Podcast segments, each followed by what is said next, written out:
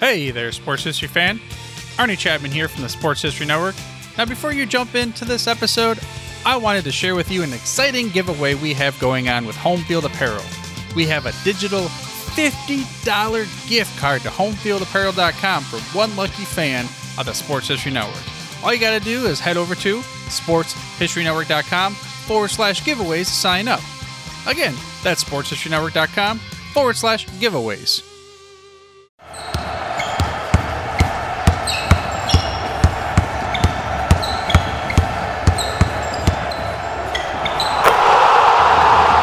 This is Basketball History 101 with Rick Loiza. Welcome back to award winning Basketball History 101, part of the Sports History Network. I am your host, Rick Loiza, and this is the podcast where we bring to life some of the forgotten stories from basketball history. We are bringing old school basketball to a new school audience. And today we bring you the story of Elgin Baylor. He was the original hang time in the NBA. He was a player that took basketball from a horizontal game to a vertical game. He was the first player that played above the rim. When you think of high flyers like Zach LaVine, Vince Carter, Michael Jordan, Dr. J, or anyone else who seemed to defy gravity, then you have to start with Elgin Baylor. He was the first one who regularly used his leaping ability as a weapon. Now, I want to bring you his story because he has somewhat of a complicated legacy. Now, it will take me two episodes to share this with you. Part two of our story will be shared next week. Now, if you have ever spent time looking at the great NBA players from the past, then you will have heard of the name Elgin Baylor. He is part of the NBA 75 list from last season, and many basketball historians place Baylor in their top 20 players of all time. The basketball writer Bill Simmons wrote a book in 2009 called The Book of Basketball, and in that book, he placed Elgin Baylor as his number 14 player of all time. Now, when I first started watching NBA basketball in the mid 1980s, I only knew of Elgin Baylor as the general manager of the LA Clippers, and the Clippers were absolutely awful back then. Only later did I find out that he used to play for the Lakers and was teammates with Jerry West for 12 years. West was the general manager of the LA Lakers and was collecting championships the way that other people collect sneakers. Meanwhile, Elgin Baylor looked like he bought all of his sweaters from Bill Cosby's yard sale and doing everything he could to put the Clippers out of business. In the city of LA, Elgin Baylor was a joke as a general manager. He ran the Clippers for 22 years and only had two winning seasons. Any other team would have fired him after just the first two or three years, but not the Clippers. The ownership of the Clippers did not seem to care that the team lost games year after year. It almost seemed like they were not even trying to win. Only when I started to get serious about basketball history did I discover just how good he was as a player. And let me just list a few of his accolades. Baylor was an 11 time All Star player.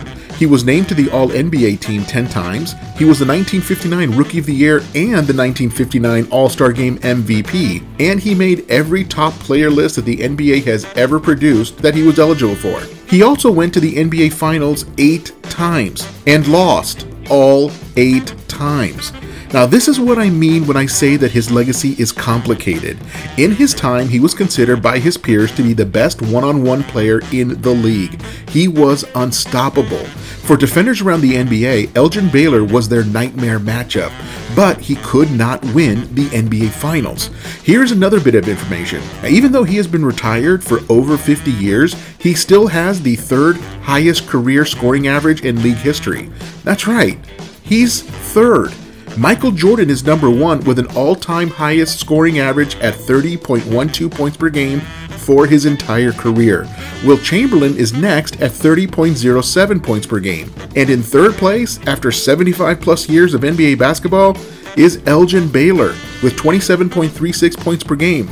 Now, by the way, Kevin Durant is fourth with 27.18 points per game, and LeBron James is fifth with 27.13 points per game. So, how often do you hear the name Elgin Baylor mentioned in a conversation about the greatest scorers in league history? Unless you are talking to someone who was part of the NBA back in the 1960s, the answer is hardly ever, and that is a shame. Of course, that is why we do this podcast, to keep these older players in the conversation. By scoring average, Baylor is literally the third best scorer in NBA history, and I think that deserves to be part of the conversation. But let us go back to the beginning. Elgin Baylor was born on September 16, 1934, in Washington, D.C. He was born to John and Uzziel Baylor. Segregation was still the rule of the day. There were still separate schools, restaurants, movie theaters, bathrooms, and drinking fountains for black people and white people. Baylor grew up near a recreation center with a basketball court. But he was not allowed to use it because he was black. Thankfully, there was a boys' club a little bit further away where he was welcome to play. His two older brothers, Sal and Kermit, played there, and he just followed them. As a kid, he was bigger, stronger, and faster than most of the other kids. Like most players that play in the NBA, Elgin Baylor won the genetics lottery and possessed size and coordination that very, very few people are ever blessed with. For his first two years of high school, he played at Phelps Vocational High School for the 1951 and 1952 seasons. It was an all black high school, and they were only allowed to play other all black high schools. He dominated the competition, averaging nearly 28 points per game and 19 rebounds per game, and he was named two time All City player. But he was not a good student and dropped out of high school after just the second year. He spent the following year just working. He played basketball in local leagues, but it was not the same as playing for a high school. After that year, he officially transferred to Spingarn High School, and he made All City again and absolutely dominated the competition in both scoring and rebounding. Just like he did before, he set a Washington, D.C. city record with 63 points in a single game against his old high school. He was unstoppable even back then. As high school ended, you would think that he would have had Division One college coaches just crawling all over that gym begging Baylor to come to their school and fulfill his destiny. Well, not so. It was 1954, and most Division One coaches had no need for a black player as good as Elgin Baylor. Now, what I just said sounds very counterintuitive. Today, every college coach in the country wants as much talent as he can get. It does not matter where the player comes from or what he looks like. But back in the early 1950s, most coaches had to be careful recruiting a player like Elgin Baylor. Now, most coaches from northern schools had no problem having one or two black players on their team, but those players had to be role players. They could not have a black player be the star of the team, and Elgin Baylor was definitely a star. He ended up at one of the only schools that would let him be the star, the University of Idaho.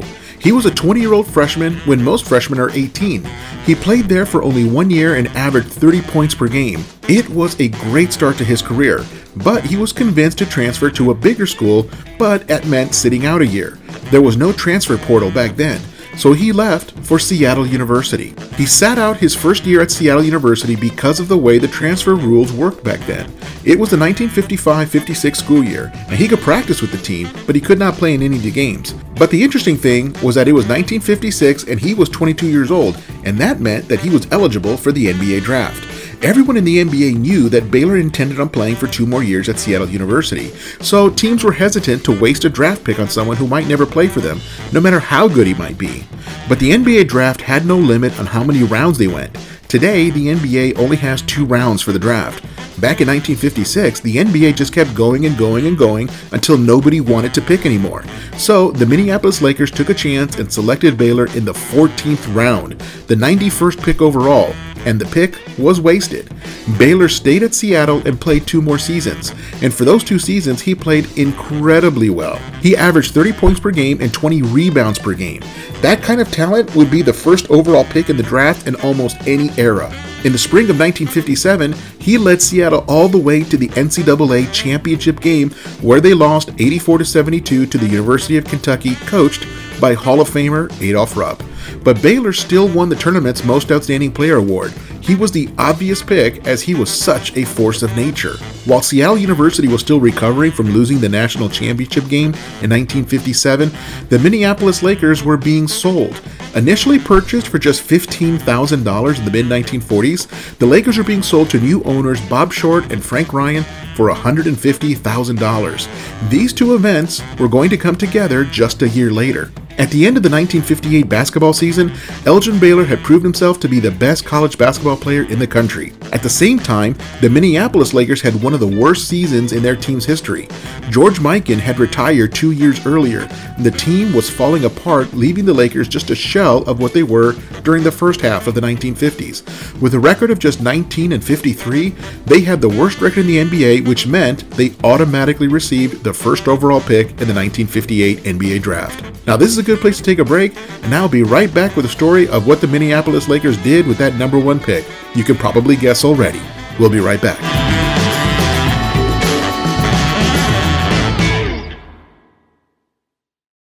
This podcast is part of the Sports History Network, your headquarters for the yesteryear of your favorite sport. You can learn more at sportshistorynetwork.com. At the Sports History Network, we're all about sports yesteryear, and so we're so pleased to introduce you to Row One, an online memorabilia gallery and shop that brings your sports history to life anywhere. The Row One gallery includes over 5,200 gorgeously reproduced prints of team posters, game program covers, game tickets, advertisements, and more in baseball, pro and college football, pro and college basketball, and more. And any gallery item may be printed in a variety of sizes on wood, metal, canvas, acrylic, or poster paper. And in Row One shop, check out the thousands more of unique unique items with a retro and historical designs dating back to 1876, including t shirts, long sleeve shirts, phone cases, mugs, blankets, pillows, towels, and even shower curtains. Go to sportshistorynetwork.com, ROW number one, for access to the full Row 1 catalog and for gallery prints and gift items, plus get a 15% discount off all prints on the Row 1 Pictorum Gallery with coupon code SHN15. Follow the link on the show notes. Hi, everybody. Dan and Andrew from Hello Old Sports here. We wanted to drop in and let you know about our latest episode. That's right. We interviewed the co authors of Phyllis George, Shattering the Ceiling, a biography of groundbreaking broadcaster Phyllis George. And her life is really sort of a journey through 20th century America, from Miss America pageants to the Kentucky State House to the groundbreaking NFL Today show on CBS, even the Kentucky Colonels of the old ABA we got into all sorts of stories about the Celtics under Red Auerbach, about the interview with Roger Staubach, about really all sorts of things. A fight between Brent Musburger and Jimmy the Greek. We really enjoyed talking with Lenny Shulman and Paul Volponi, who teamed up to write this book. The book is on sale right now wherever books are sold but, you know, within reason. Garage sales, probably not. So go ahead and pick up a copy today. And if you want a chance to win the book, you can go to sportshistorynetwork.com slash giveaways and register for a chance to win. Goodbye, old sports. Welcome back to the show, and let us continue with the story of Elgin Baylor. The year was 1958, and Baylor had just completed one of the best college careers of all time.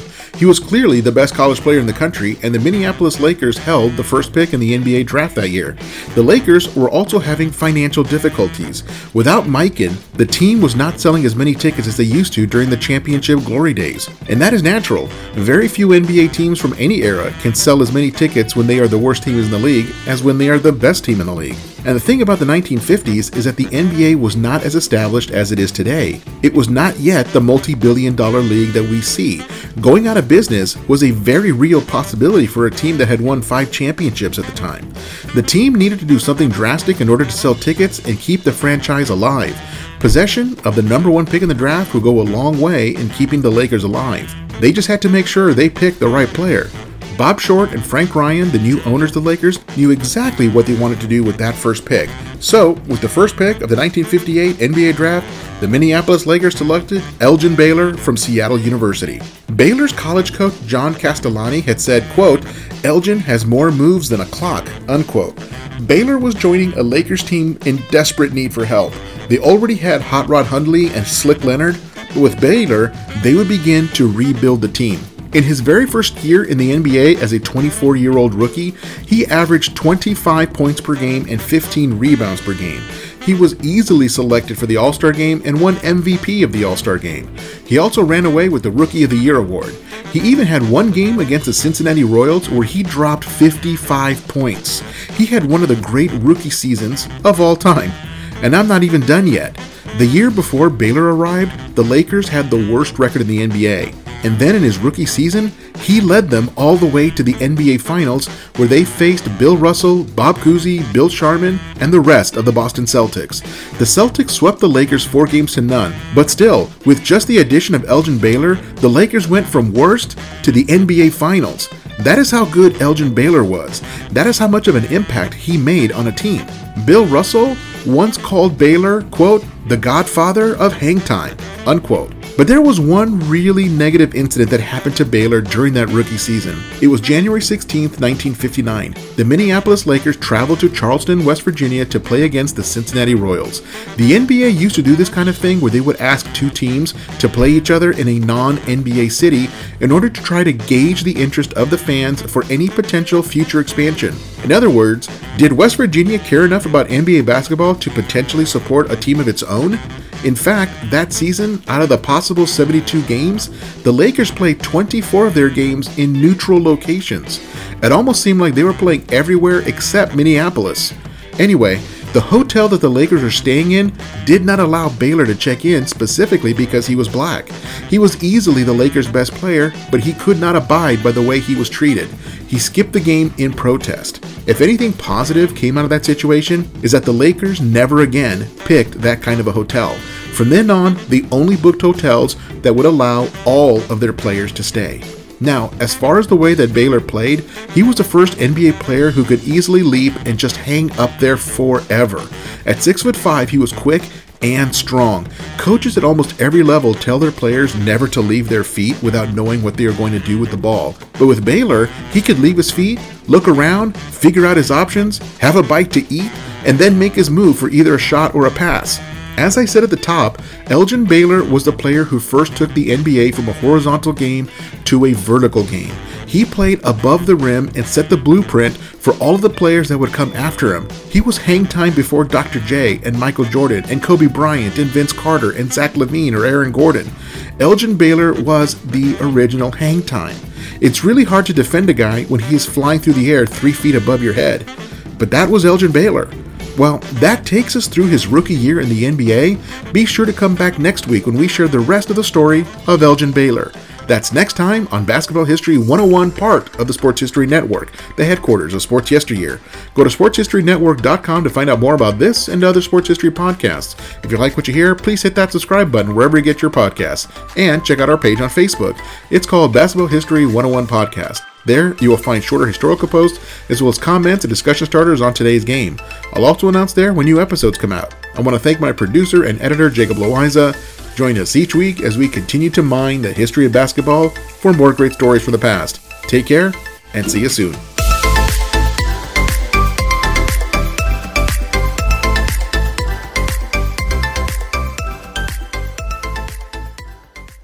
Hey there, sports history fan. This is Arnie Chapman, aka the Football History Dude, and I wanted to thank you for stopping by to listen to another episode here on the Sports History Network. Our podcasters are passionate about uncovering and sharing sports stories from yesteryear. And if you didn't know it already, we have over 30 shows across the network covering all sorts of sports history topics. In fact, here's a glimpse into one of our awesome podcasts here on the network. This is Mark Mortier, and if you're a sports history fan like me, tune in and hear me talk about some great sports moments of the past. Growing up during the 1970s, I got to watch some of the most iconic moments in sports history. Hank Aaron breaking Babe Ruth's home run record, Willis Reed limping out of the locker room in Game 7 of the NBA Finals at Madison Square Garden as the fans erupted with a thunderous ovation, the 1980 Miracle on Ice, as Team USA defeated the powerful Soviet Union in the Olympics. Listen every Tuesday on Yesterday's Sports. How about that? I bet you're super hyped to go listen to that new podcast, right? Well, to learn about this show and all the other podcasts on the network, head over to sportshistorynetwork.com forward slash podcast. Again, that's sportshistorynetwork.com forward slash podcast. Head over there today to find your next favorite sports history podcast.